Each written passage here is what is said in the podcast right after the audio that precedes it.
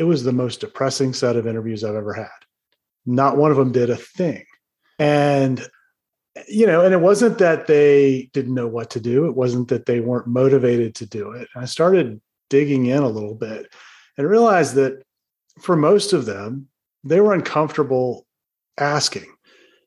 They sell for a living.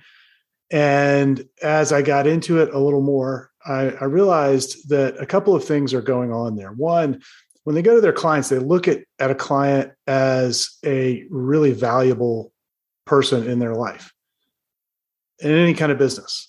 And they don't want to go back and kill the goose that laid the golden egg.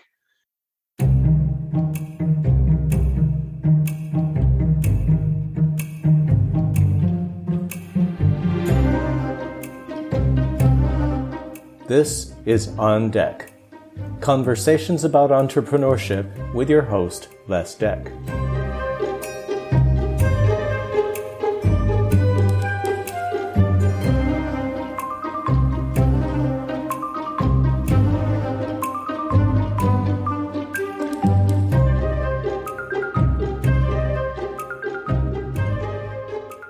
Hi, Les Deck here.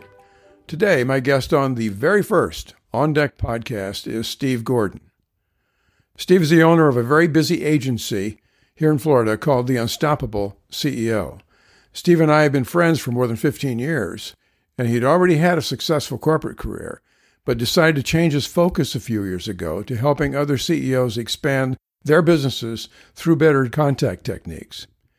He became a best-selling author and speaker in the process, and a couple of his popular books are Podcast Prospecting and Unstoppable Referrals. Who would not want to have unstoppable referrals? Most of our conversation today will be about the power of referrals and how anyone can get more of them. And we'll also be touching on writing a book to help establish your credibility as an expert. Steve, welcome to On Deck. Les, I'm excited to be here. I, I have done hundreds of podcast interviews, but I think this is the first first interview I've ever done on a podcast. So uh, thank you for uh, inviting me to to kick things off. Absolutely. Well, let's get right into it. Um, Steve, one of the things that we learn early in business is that referrals from trusted advisors and friends uh, to our potential clients are really golden opportunities. Uh, it's the best kind of intro that you can have to a client, uh, whether it's a warm handoff or your friend Bob has told me that we should get together. It's powerful. Yet, very few businesses take best advantage of this. What are the barriers that prevent us all from doing a better job with referrals, Steve? Well, there are there are a number of them, but I think the biggest one, and I, you know, I discovered this for the first time back in twenty twelve. I was teaching a series of workshops on referral marketing to, to business owners here locally. We probably put close to three hundred business owners over the course of a summer through these workshops. And we taught them all the usual advice on referrals, which basically you can boil it down to ask all your clients, ask them a lot, and follow up until they buy or die. And that's that's basically the, the advice, the conventional wisdom on referrals. And so we taught that and everybody loved it. And they said, yeah, we're not doing that. And we need to do more of that. I thought, this is great. So I followed up with about twenty of them uh, about six months later and asked, well, okay, how's it going? You were so motivated to go improve your referral process after our workshop. What's happened since? And it was the most depressing set of interviews I've ever had. Not one of them did a thing. Wow. And, you know, and it wasn't that they didn't know what to do. It wasn't that they weren't motivated to do it. And I started digging in a little bit and realized that for most of them, they were uncomfortable asking. And I thought that was, well, that, that's a little bit surprising. These are people that, you know, they're business owners, they sell for a living. And as I got into it a little more, I, I realized that a couple of things are going on there. One, when they go to their clients, they look at, at a client as a really valuable person in their life, in any kind of business, and, and rightly so. And they don't want to go back and kill the goose that laid the golden egg. And the other, the other challenge that came out of some of those conversations as we went deeper was that they felt like they were putting their clients in a position to have to go and sell or convince someone on meeting with them.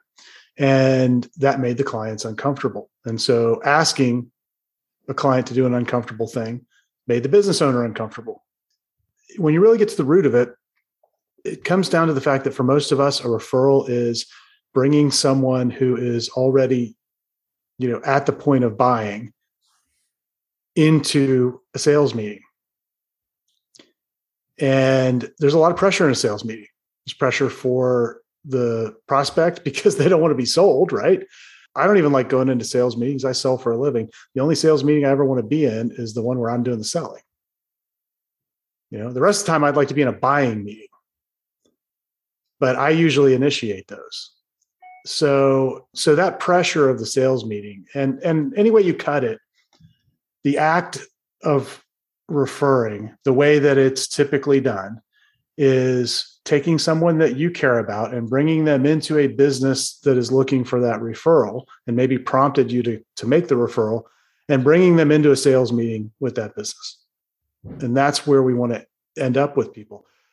What I realized was if we change the definition of referral and back up a little bit in the buying process so that we're not only looking for people who are maybe in that top three percent in the market who are ready to buy today, mm-hmm. and we back it up to people who are likely to buy over the next twelve to eighteen months, and we can get in front of those people and not make it the job of our client to fully sell them, but make it their job just to identify who might be a fit. And then we take over from there.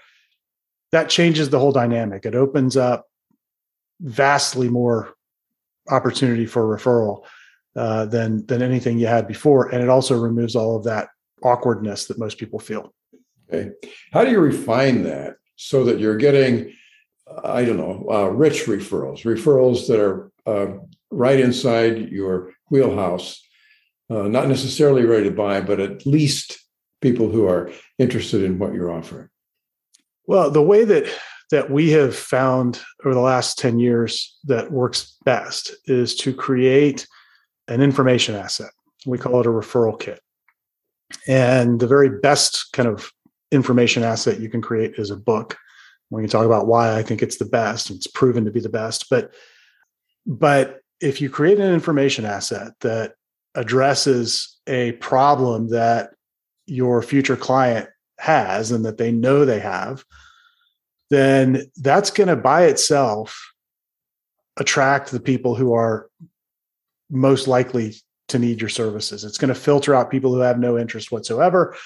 And it's going to put you in a position to get access to those people a lot earlier in the buying cycle. And so what we teach our clients and what I, I talk about in Unstoppable Referrals in the book is to create that information asset, what we call a referral kit, and use that as the way to get introduced. Use that as the thing that is easy to share. It contains all of your best ideas and thinking that will help clients and get you in the position of being the only one that they're paying any attention to, because you're the one that's talking to them about what they care about, which is the pressing problem that they're facing today. So that's your input into uh, your Rolodex, if you will, the the uh, people that you want to be your key referrers, or that you believe are going to be your key referrers. Absolutely. Absolutely. Okay. All right. So for entrepreneurs who are all busy people to start doing something new, generally speaking, it requires that they stop doing something old. And when you pitch the effectiveness of referrals to people, what do you tell them not to do? It's a great question.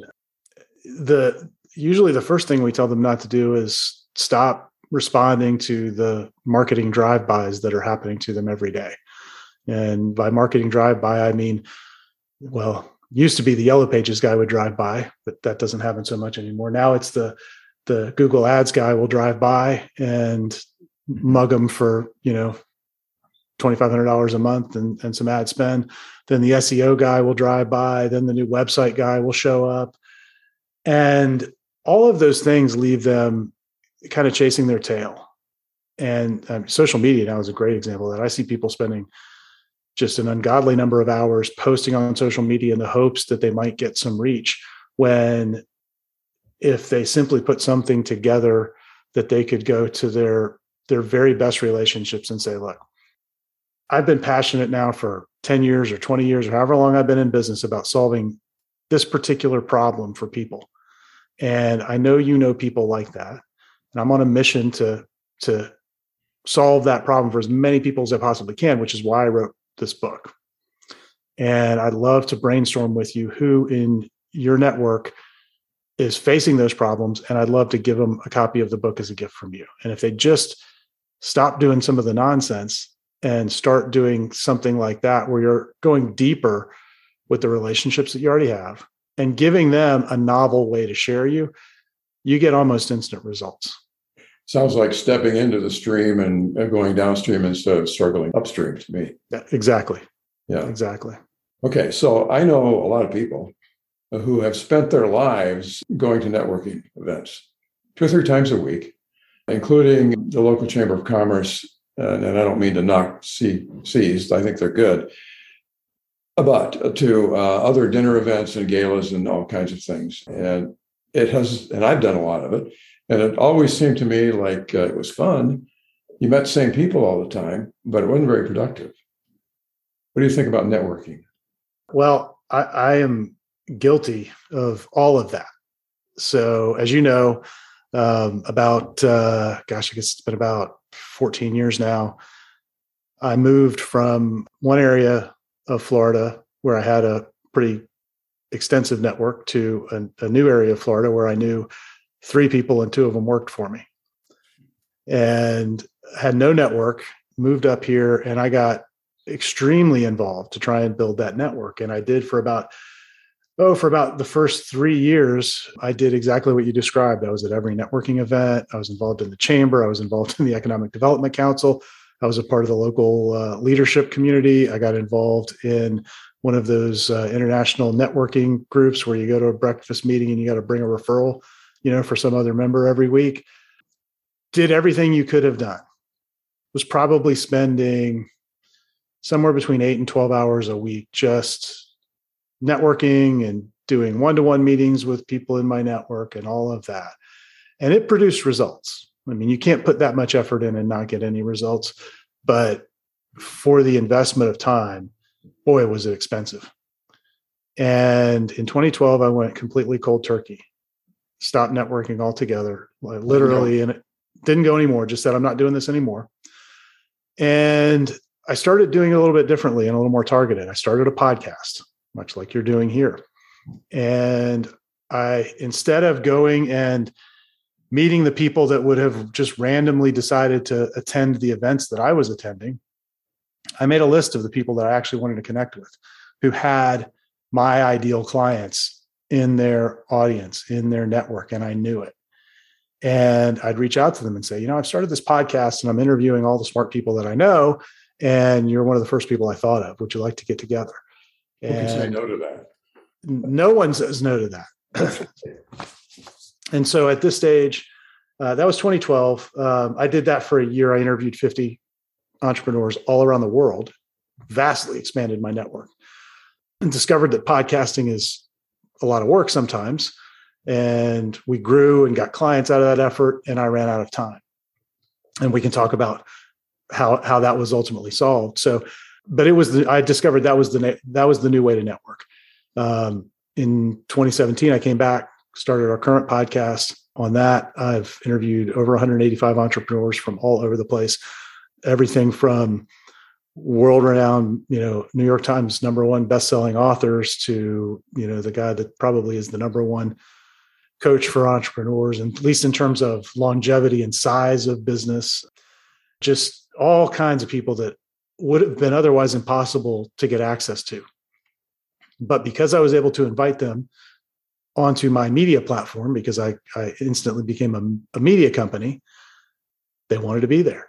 They wanted to come and promote themselves. They didn't care. They know, none of them have ever asked, how big is your audience? You know, none of them have ever asked any of that, because they get it. They get that, yeah, it'll go out to our audience, but more importantly, they're going to get a marketing asset where someone was interviewing them and making them look like a, a really smart person.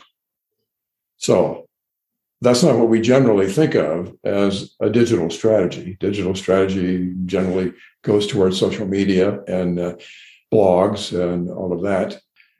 Do you consider this far more effective than the usual kind of digital strategy? For certain types of companies, it's far more effective. And service companies primarily? Well, I think for... for any business where driving the business primarily through referral and recommendation is important, that it is sort of the, the untapped approach. And digital strategies are great. Paid ads are fantastic. We do some of that. S E O is fantastic. All of those things are great, but you don't have a lot of control with a lot of them. You know, with paid advertising, you're online, you're at the mercy of the platforms. With S E O, you're at the mercy of Google, on and on and on. With this, you're dealing with other human beings who are driven by human nature, which hasn't changed in a couple of eons. And that brings a lot of certainty to the process. It also brings a lot of diversity to your sources of new business. So, you know, I've got just this month, twenty partners that I'll have meetings with. And compared to where our ads come from, which is from two places, that's much more diverse and actually has the potential to drive much more traffic. And that came out of your podcast? Came out of the podcast and the relationships that I've built there. And, and every one of those interviews always spawns two or three or four introductions to other people that they think I should know or would be great guests for the podcast. So it, it has this self-perpetuating capacity that other forms of of uh, of promotion don't. You know, you stop paying Google for ads, they're going to stop running them. We hear a lot about showing your expertise, being an expert in a specific area, and I think that that's powerful. Yet most people are reluctant to do that. I understand why, because it's not so easy to talk uh, on camera or on audio. But I find whenever I buy something, I'm looking for someone who is an expert in the area and knows more about, uh, way more about uh, the subject matter than I do. I think of uh, service businesses, and one comes to my mind quickly is insurance. And most insurance agencies uh, grow pretty slowly. And it takes them years to get momentum. And then once they get that inertia built, they're accustomed to the growth in them. Price of insurance, so that produces a little bit of growth. And then the, the growth that they get from networking, which is a few clients a month. And yet there seems to me to be this whole opportunity for specialists in the insurance business, as an example, would be the same in the accounting business, probably would be the same in the investment business, to really come out front to potential clients through a podcast. Agree with that? Absolutely. In fact, we We helped an insurance, a commercial insurance broker do exactly that. And he was based out in California in Silicon Valley, and he sold all of the typical commercial lines, you know, property and casualty insurance, sold it through agents across California and the U S. Mm-hmm. And he was actually seeing the commoditization coming, I think, before most. And he began to specialize. And now his specialty is in rep and warranty insurance, which is a very specialized kind of insurance that insures the acquisition of a business. Um, and so, you know, in, in a typical acquisition, there'd be a, you know, a ten percent set aside. So if it's a one hundred million dollars business, maybe there's ten million dollars sitting in escrow. The insurance company comes in and insures that so that the seller of the business doesn't have to put so much money aside. They just buy an insurance policy to cover the risk.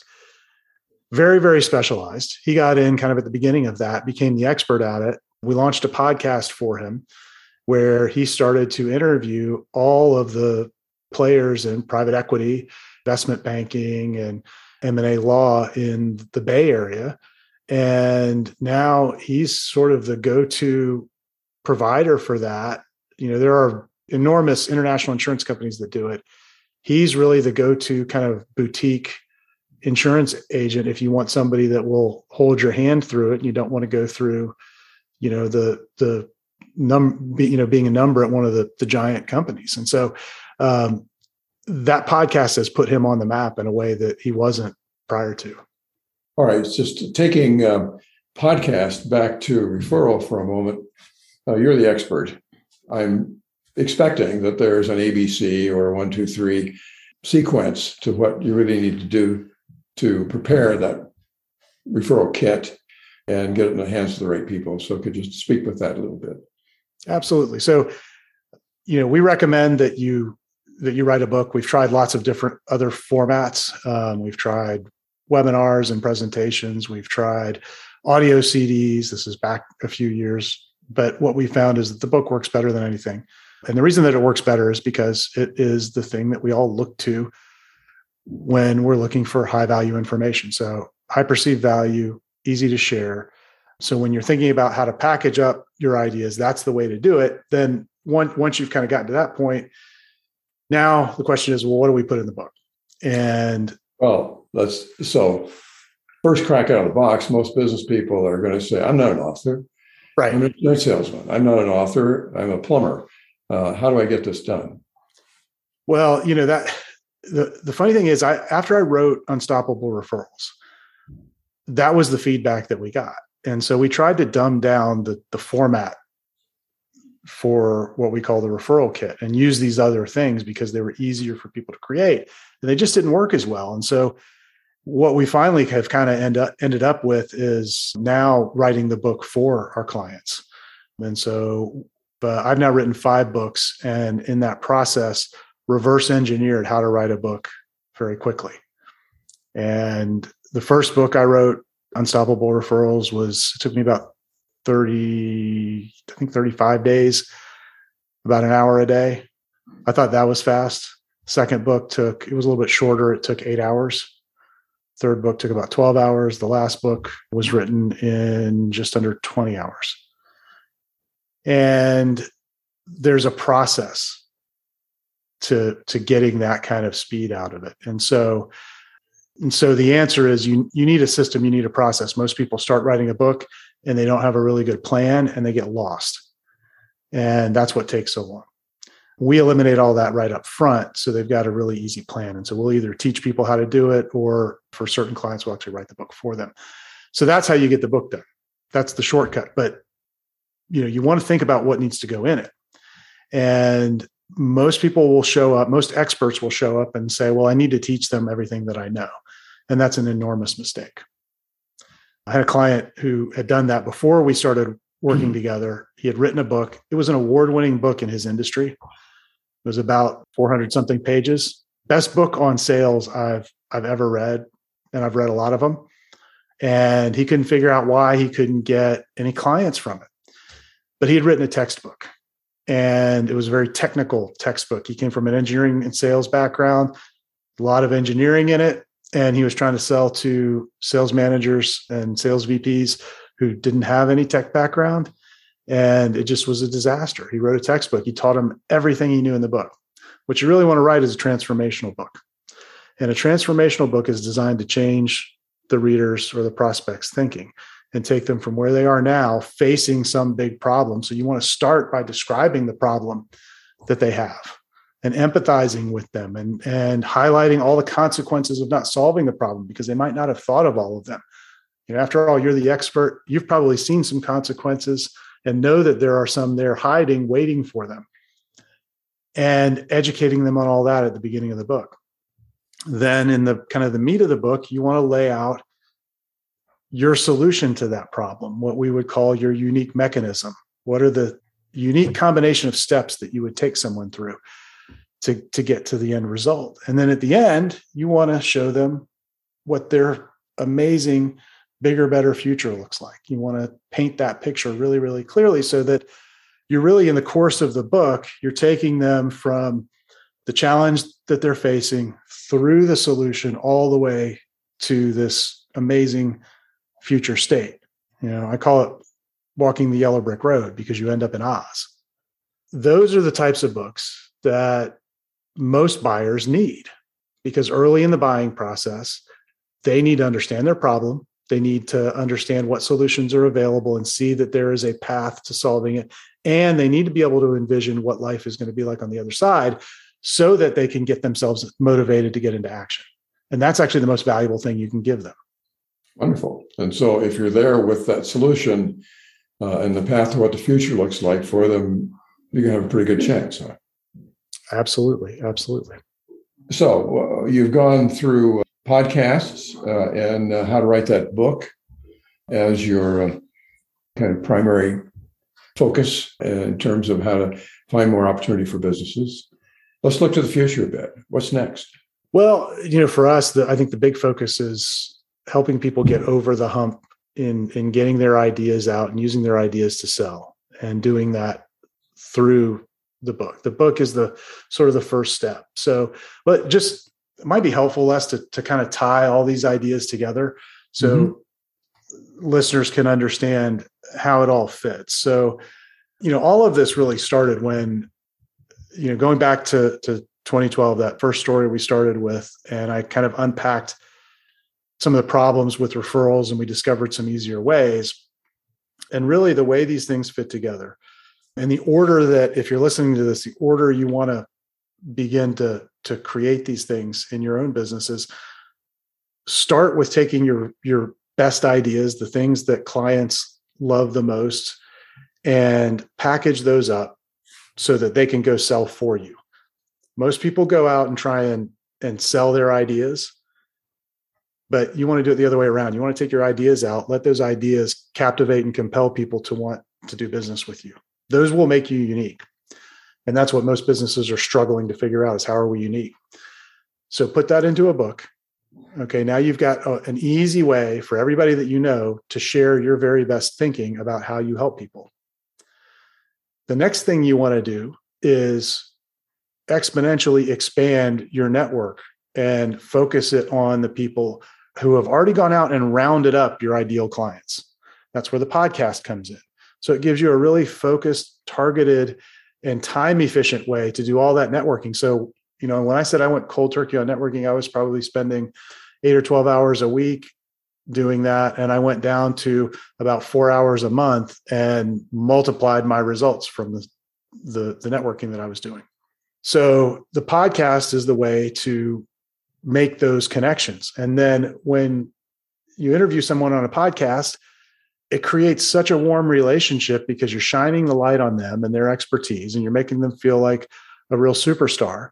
So when you get done with the interview, it's the best networking meeting you've ever had. It's not like the coffee date where somebody shows up, you know, a little bit stressed and late because they just were running from another meeting, and then they got to leave early for the next meeting, and you agree to walk away with some, you know, mutually beneficial future relationship and then never hear from them again. You end that relationship because they've shown up to talk about themselves. They're showing up as their best self. And at the end, you get to have a conversation and say, wow, this has been really great. You know, you've given me such great value that I get to share with my network. I'd love to return the favor. You know, I, I've written this great book. Would this be of any interest? Would you be willing to brainstorm who I might be able to share this with to help give value to your network? And the answer is almost always yes, if there's a fit. And so that's the process for multiplying your referrals. And then, you know, for a lot of our clients, when they execute that, they can get rid of all of those other digital strategies. They don't have to do advertising anymore. They don't have to do anything else because they've got a way, a never-ending way to keep filling that pipeline. Steve, excellent. You've just given us a ton of value this morning. So anyone who's listening now has a step-by-step on how to uh, create many more referrals. So I've enjoyed you being here, Steve. What's the best way for people to contact you? So they can uh, find us at unstoppable c e o dot net. They can find the podcast there and a little bit about everything that we do.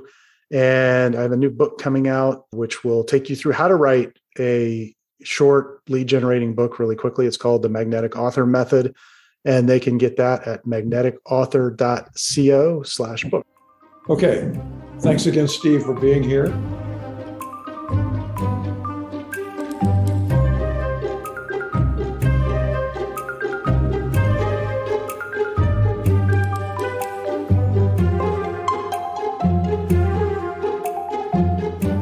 This has been On Deck with your host, Les Deck.